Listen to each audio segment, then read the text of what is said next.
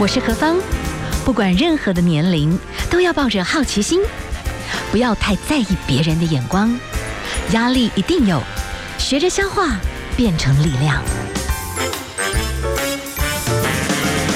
幸福有方，提供给您幸福的配方，成为一个更好的自己。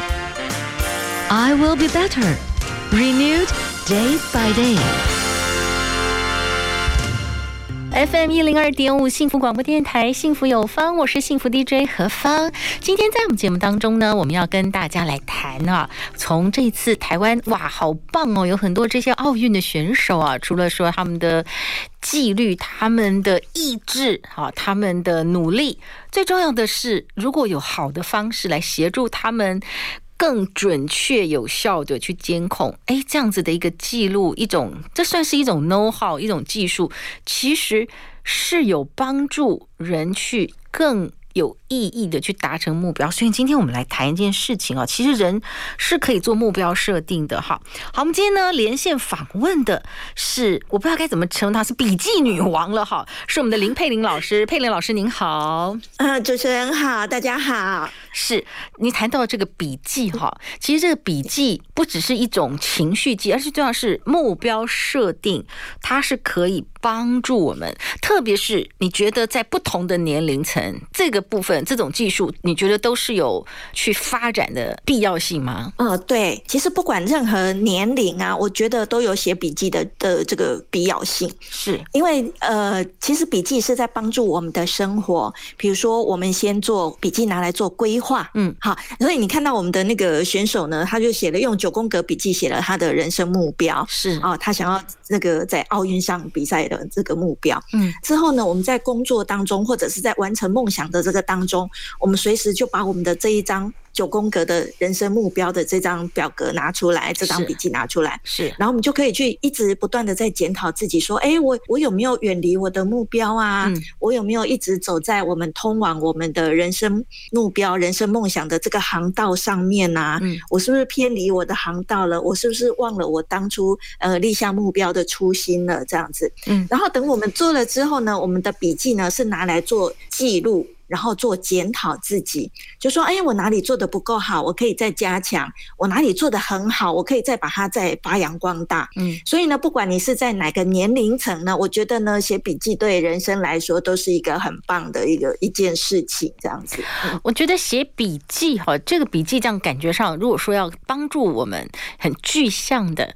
去鼓励自己，敦促自己有一个目标。可是，比方说到熟龄好了哈，熟龄的朋友他自己人生经历过好多好多的事情，但是也许他也流失了很多事情。就是说，在熟龄中年以后，你觉得那个笔记的意义在哪里呀？说到这个熟龄的这个笔记啊，一样跟刚刚一样，我们一样要规划我们的生活。嗯，呃，举例来说，日本呢，他们某一家文具厂商，他就出了一本笔记本，叫做《中活笔记》。本是终是终点的终，活是生活的活，对，它叫做中活笔记本。那这个中活笔记本是不管你现在几岁，如果你现在只有十八岁，也可以写中活笔记本。对，那这个笔记本呢，就是在说，哎，到我死之前，那我想要做哪些事情？嗯。所以不见得是给老年人写的，年轻人也是可以来写。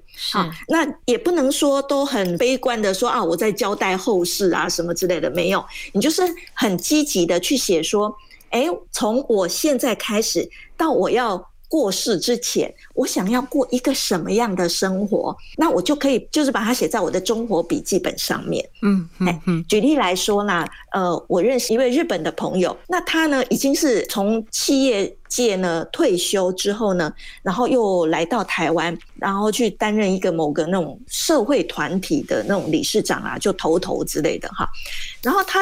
当了理这个理事长之后呢，他又要再退休了，又要回到日本去。嗯，那我们都会想说，哎，年纪大了又退休了，然后我是不是要在想说，哎，我不做什么事情？我们都会想说断舍离嘛，对不对？嗯，我以前做了什么事情了？那我年纪大了，我觉得我我应该要开始去选择说，我不做什么事情。是，可是我这个日本朋友呢，他就很可爱哦。我我觉得我真的很佩服他。他六十几岁了，他竟然可以在他的中活笔记本上面呢，就写说他呢想要去走那个什么奥之细道。日本人很流行去走那个奥之细道，就一直徒步，嗯，徒步旅行这样子的那种。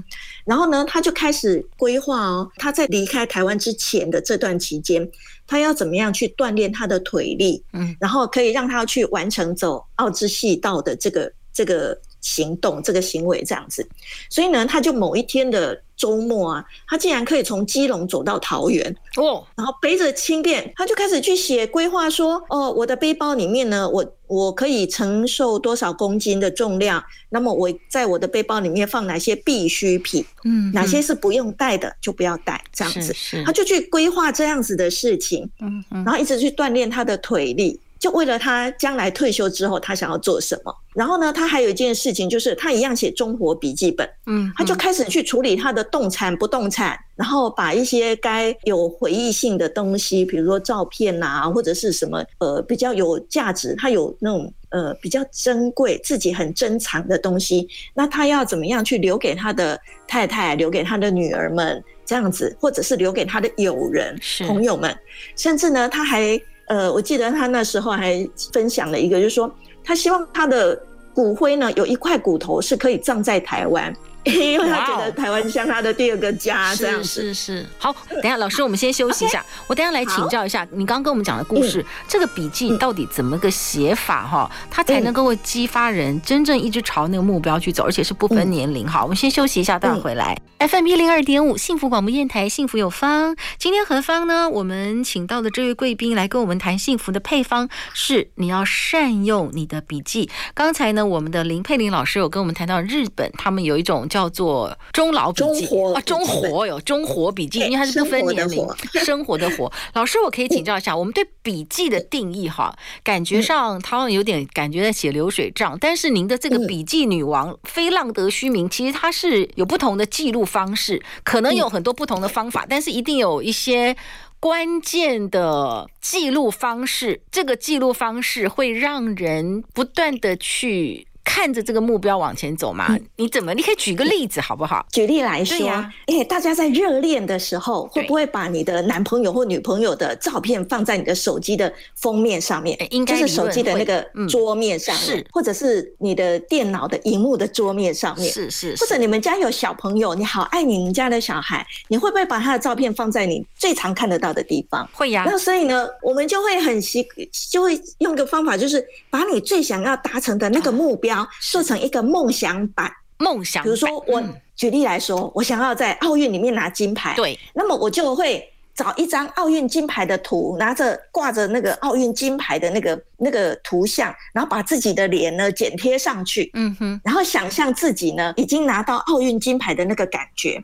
那你有一本书叫做《秘密》啊，吸引力法则，对，那你每天一直看，一直看，一直看。那你接受到这种视觉刺激的时候，你的大脑就会发出可爱的小电波，去吸引那些呢能够帮助你成功的一些元素来到你的面前。嗯，所以呢，我们如果说真的想要完成什么样的目标的时候，我们就可以像那个大谷翔平啊，嗯，或者是这一次我们的奥运选手杨永伟是吧？啊，是，他是我们的柔道银牌呢，帅哥。对，是啊，哦，可爱的帅哥，真的是。他也写了一张九宫格的那个表格，嗯，对。然后你就是放在你每天看得到的地方，你每天看，每天看，那你就会像吸引力法则一样，会吸引那些能够帮助你成功的元素来到你面前。所以老师您说的笔记哈，有时候最早是说你要有那个书面的。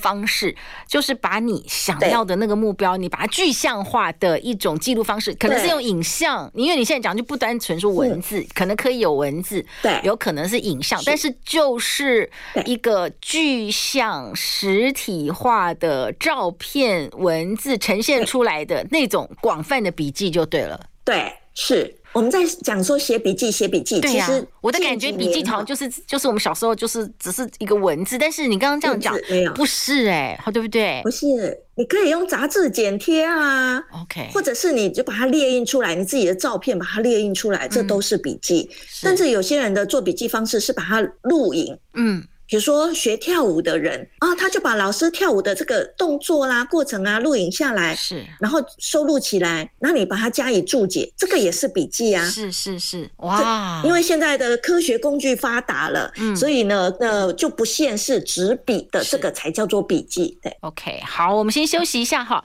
老师，我们等下再请你来跟我们谈一谈哈，就是呃，这种你自己。好，或者是你看一些呃需要帮助的朋友哈，用笔记来整理生活，对你自己的人生，或者对于你旁曾经帮助过的人，他们有些什么改变哈？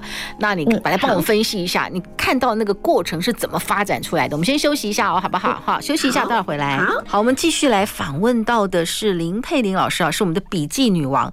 老师，我可以请教一下，您自己本身什么时候发现，哎，这个笔记对你非常有帮助？这对你的转化的过程是怎么发生？那有一些朋友。照着你的一些建议跟帮助，它的转化发生，为什么跟那个笔记有关？我们刚刚讲到，笔记不一定是像我们这样子很单一的想法，要拿一张纸笔，哦，就在那边书写。没有，现在是用多媒体的方式可以呈现，只是你你的梦想要具象化就对了。嗯，对，呃，其实我小时候就有那种喜欢随手涂鸦的习惯，是啊，比方说，呃，讲电话，一边讲电话，然后一边手就拿着一支笔，然后就在，哎，你听到什么字，你就会去把那个字写下来。嗯、我想应该有很多朋友会跟。跟我一样，或者是呢，你一边在上课的时候，那老师在讲什么笑话啊什么的，你就会随手去把它写下来。嗯，那这个就是从小养成的一个习惯。那久而久之之后呢，会有朋友会，比如说啊，呃，或者是同学，然后问我说，哎，刚刚老师讲那个什么笑话？刚刚老师讲的什么什么什么？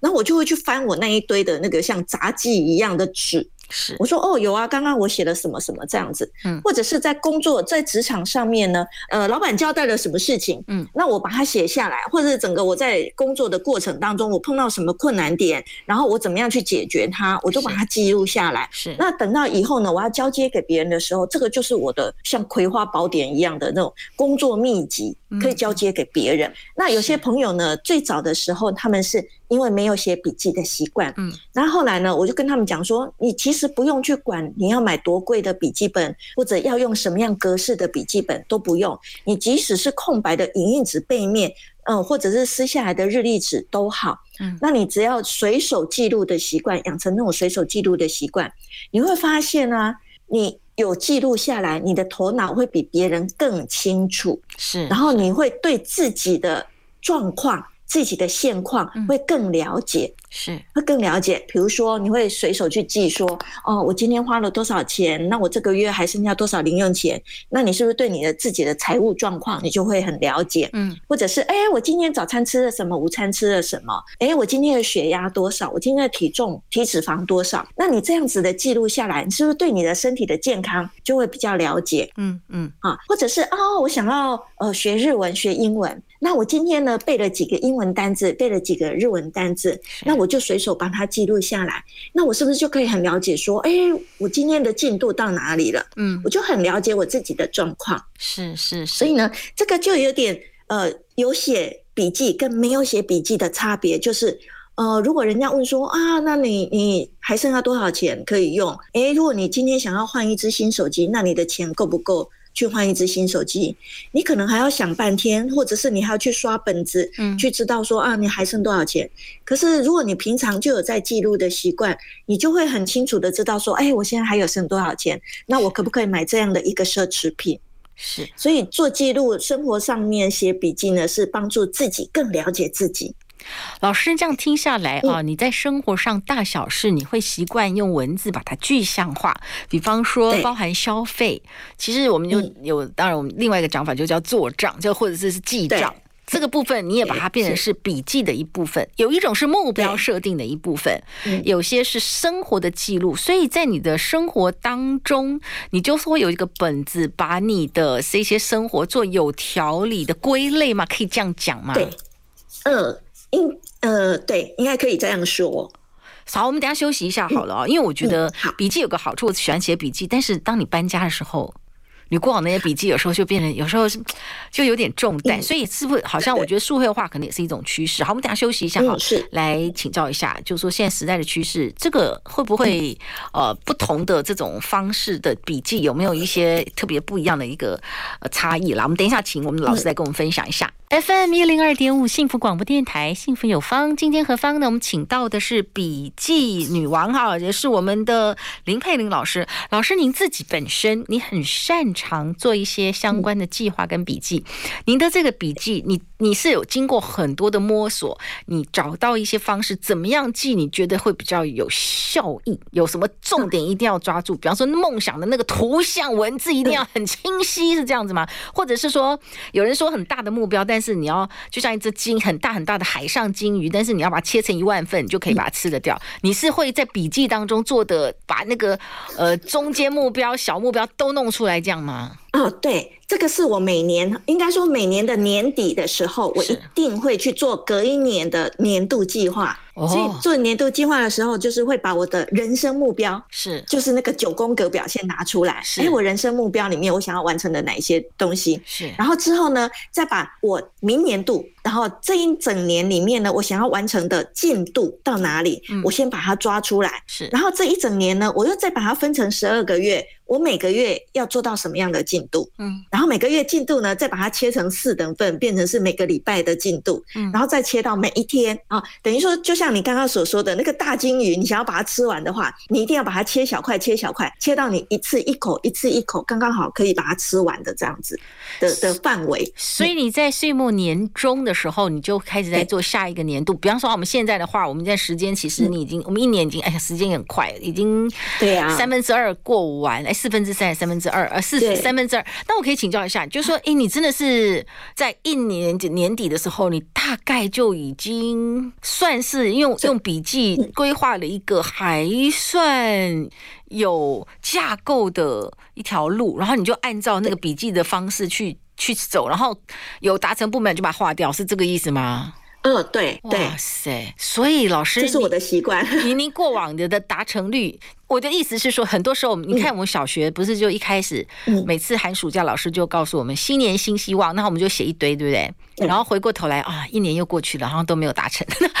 我的意思，执行率你要怎么达到？就说是不是也不也目标也不能太不切实际？嗯，对，呃，尽量把你的目标设定的那个越可行的越好。嗯，哦，你不要设定一个，比如说哦，尤其是小学生最喜欢说我要成为海贼王，然后我问他说，那你要存多少钱？去买一艘船，然后找志同的道合的好好朋友，然后跟你一起去当海贼王呢？嗯，然后他就是说，嗯嗯、呃，买一艘船大概要两亿。我说，那你要怎么存你的两亿？他就会说。呃，我要中乐透啊哈，所以呢，你在 呃你在设定你的计划里面呢，不要去写这种不确定性的事情。嗯、是，你尽量比如说哦，我每个月可以拨多少的薪水出来，然后我存起来，然后可以到什么时候呢？我就可以去买一个什么样的东西，嗯，或者去完成一呃一趟旅行，或者是你想要去做一件什么样的事情，这都可以。你尽量去写你真的可以能掌握的事情，你真的可以做得到的事情。嗯，所以老师，你这是秉。持这个你自己的原则，你大概知道你可以做到什么。然后，比方说你希望存到一笔钱，然后因为你有一个目标去做下一个动作，所以你就会分的比较明确的，就是可执行的。然后你一个月可能要怎么去省这个部分，你会在一年的年底的时候就大概都会写出来了，然后你就可以去照它的去执行。有执行有划掉，你就会比较明确知道你做了多少事。你的逻辑是这样吗？对，是，尤其是有一些，比如说，啊，突然冒出来的一笔钱，嗯，然后呢，你不在你的规划里面，那你也要为你自己留一笔叫做紧急准备金，是。对，所以我都会在前一年里面就会给自己留一笔紧急准备金这样子的事情，或者是说，哎，我一只手机的寿命呢，大概是用四年，四年到四年半左右，嗯，那么我就会在这四年半之内呢，每个月的薪水就提拨一点点，一点点，慢慢的存，然后等到四年，哎，我的手机真的坏掉了，嗯，那我必须要换一只新手机的时候，那我这时候就不会怕说我刚好没有钱可以换手机，而手机对我们现代人来说又是一个必需品，是是是，所以呢，我会用。这样子的方式去存钱，嗯哼哼，所以虽然我们不是买奢侈品，我们是买比较单价比较高的必需品，是是。哦，所以你有些计划是可能要持续三四年的一个概念，你知道吗？对，所以你如果没有记录，你可能哎那个小钱好像不是很大的钱，突然眼睛一眨，你也不知道又花到哪儿去了哈。对啊，哦，有记录起来，原来你这个差异在那，你会真的时刻的提醒你。你要怎么样达标哈。好，我们先休息一下哈，待会儿呢再请我们老师来谈谈这个数位化的这个笔记大概有怎么样子的一些变化了，时代变化。我们休息一下哦。好，今天呢，何方我们连线访问到的是林佩玲老师，林老师跟我们分享笔记的道理哈。刚刚讲到哦，原来假设我平均在四年会换一只手机，我的笔记里面。就要稍微备注，我一个月平均大概要存多少钱？可是老师，我要请教一下，那这样子我生活里面这个笔记其实是密密麻麻，它没有办法常常带在我身边呢。所以你每一年的笔记是厚厚一叠这样吗？哦，我一年就是呃，就像我们外面市面上卖的那种手账，有没有？是呃，我一年就只有这样一本哦。可是我里面的字就写小小的，嗯，因为我里面会有很多的事情要记录，所以我也写的小小的，字写小小的。哎，但是呢，因为现在的数位化。工具都已经兴起了。其实，呃，虽然我比较习惯，我现在还是很习惯用纸笔去记录，因为它就是很自由，很大脑怎么想，你就可以怎么写，怎么画。可是呢，用一些数位工具的话，在早期它有一些限制，比方说，哦，你只能画直线，只能画椭圆，那你不能很自由的去画线这样子。嗯。可是最近的那种平板啊，以及那种平板电脑就会附一支那个笔呀，那用这个一些数位化的 App，他们就可以很自由自在的跟你用纸本没有两样的这种呃笔记方式。其实。呃，不管你用的是纸本还是数位化工具，其实只是工具不一样而已，它背后的原理都是一样的。那你大脑思考的过程也其实都是一样的。嗯，那我的习惯，因为我是个助理，我是个专业秘书，那我对于文书处理很强，电脑的文书助理的文书处理的事情很强，所以比方说我刚刚说的那个要编列预算买手机啦，换手机的时候要编列预算啦，或者是我每年的年度计划表啊。其实我是打在电脑的 Word 或者是 Excel 表里面，那我每年呢就会拿出来把那个档案叫出来，然后修改一下，然后把它列印出来贴在我的手掌上面。嗯嗯，所以这样子就可以节省你的空间。那像我的话，我是从工作以来二十几年的手账，我是都有留存下来了。是是是。可是对某些人来说，他就觉得啊、哦，那个好占空间哦，搬家的时候真的是搬到快昏倒了。对。那这时候呢，如果这个手账对你来说是有保存的价值，里面的资料对你来说是有以后还会有参考价值的，那现在很流行叫做催书。什么意思？就是用那个，这是从日文里面流传过来的一个词，炊是我们煮饭的那个炊饭的炊，是一个火字旁一个欠的那个炊，嗯，自炊。那这个是日文的汉字，其实是某一个厂牌的那个扫描器，然后把。你读过的书啊，我们通常是直接在书上面做笔记嘛，对不对？对。那你读过的书呢，把它裁开，然后扫描之后变成你的数位化的书跟笔记。嗯。之后那一本书呢，你就可以把它放废纸回收箱了。所以他们这个动作呢，因为有一个日文发音，所以他就那个日文发音就有点像自吹，自己煮饭的那个自吹。嗯，所以他们都会叫把这个词叫做吹书，嗯，就是把书裁开扫描。是，所以呢，你如果觉得你的这些笔记对你来说日后是有参考价值的，那我觉得你就可以把它扫描成数位档之后，然后你这个呢就可以去把它销毁掉了。是是是，所以我觉得数位有一个好处啦，就是你自己。呃，就是在一个比较狭小，但是五脏俱全的一个电脑里面哈，它的空间是大的。那如果纸本的话，确实你真的在搬家，而且你的笔记如果累积十年的话，对不对？对，它其实是量是，很可观的，量是很可观的。哈、嗯，有时候一化或者是善用这个网络时代的这种笔记的方式哈，我觉得这个可能我们可以来讨论。好，我们等一下休息一下哦。最后呢，待会儿再继续请教一下我们的老师哦。做笔记，你有没有实际一些个案的一些？协助者今天他们是怎么样来跃升的呢？休息一下，待会儿回来哦。FM 一零二点五幸福广播电台，幸福有方。今天何方呢？我们访问到的是笔记女王。她一听到呃做笔记怎么样做好这件事情，就非常非常的兴奋呐、啊。我们呢请到的是我们的林佩玲老师哦，老师，我可以请教一下，你有没有一些帮助者啦？你真的协助他们在这个笔记的运作上面，你真的看到他们进步了，然后怎么样子的去？改变了他们后来未来做事情啦、生活啦、决策的一些方式。呃，因为我演讲的时候，大部分面对的都是大学生。是，那大学生其实他们，比如说考大学啦，或者是什么考试啦，或真试啊什么的，他们其实对于他们所念的学科，他都不确定他自己喜不喜欢。嗯，可是当我去跟他们演讲，讲那个九宫格啊，去设定你的人生目标啊，你从人生的各个方面去思考说。这是我真正想要的生活吗？他们真的去思考之后呢，真的去思考去做他们真正想要完成的事情。嗯哼，甚至呢，我会引导他们去思考说：哎，你在写你的计划书，算计划书吧，人生计划书吧。嗯，然后他就会去思考：哎，也许呢，有些方法他们以前没有想到的，那我会引导他去思考，让他去想到，去做到。嗯，举例来说，有个大学生，大二的学生，男生哦，他很可爱。他说：“老师，我希望我大学四年毕业的时候可以脱鲁，就是他希望可以交到女朋友啦。”是。然后，可是呢，他不知道怎么办，因为他都觉得缘分是一个很抽象的，也不知道什么时候缘分才会来。嗯，那所以呢，我就告诉他说：“简单呐，你在你的那个。”记事本上面就写，嗯，我一个礼拜要参加三场联谊，他就说、欸、这个就很具象，对，嗯，对，很具象吧，对。对他说老师哪有那么多联谊可以参加啦？然后我说啊，你如果没有那么多联谊可以参加，那你可不可以成为联谊的主办人？嗯，然后你。一个礼拜可以办个五场联谊呀，对不对？然后这样子累积下来，即使你大学四年真的没有交到女朋友，你手上是不是握有很多来参加活动的这些旷男怨女的名单？嗯哼。那你毕业之后，即使没有去走你本科的这个这个工作，没有去做你这个本科系的工作，那你可不可以开个类似月老银行之类的？然后这变成是你的副业，或者是你的另外一个。另外一个行业的，你的斜杠的行业了，嗯、是是。啊，所以呢，我刚我会这样子去慢慢去引导这些学生去思考，说，哎，其实你真的写下来之后，你会很清楚你手上握有什么样的资源，嗯，跟你的梦想需要什么资源，你就去拉近他们之间的距离，让你更容易去完成你的梦想。是。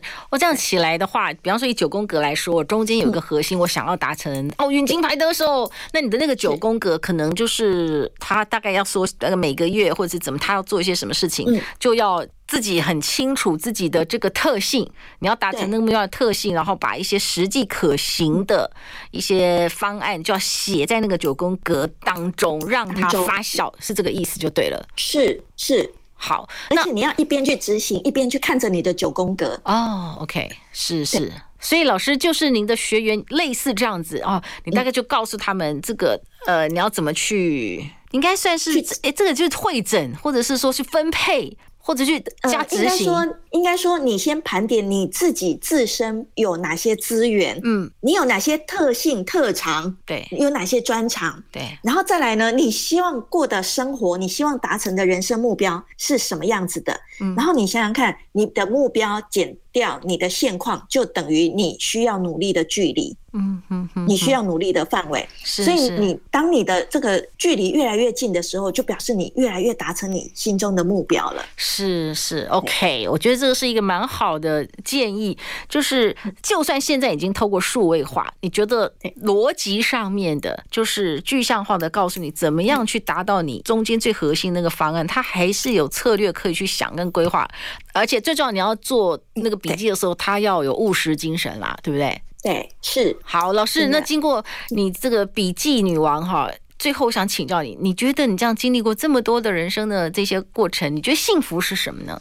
啊，幸福哦，对，就是你不想做的事情，你可以 say no 哦。怎么不是你想做的事情，你可以去做哦。OK，而是你不想做的事情，你可以很勇敢的说：“我就是不想做。”嗯，Why？你觉得这样子为什么是你现在阶段的幸福呢？嗯，因为我已经五十几岁了。是。然后呢，之前的人生就是你工作上，呃，老板交代你的事情，你就为了五斗米折腰。嗯。那你会觉得，呃，没错啦，去做我想要做的事情是一种幸福，但是还包含着那么一点点，呃，你不想做的事情，你。还是得为五斗米折腰的去做，是，或者是爸妈对你的期望，是，然后你不能说不的那一种。OK，然后所以呢，我已经活到 五十几岁了，我我会觉得我的人生的幸福就是说，哎，我可以选择，我我可以选择说我不想做的事情，我可以说好，我不做。OK，我觉得这是很大的幸福。哇，这个确实很幸福哈！非常谢谢老师跟我们的分享哦，也祝福所有的朋友们找到你自己的幸福。谢谢老师，谢谢，谢谢您，谢谢。谢。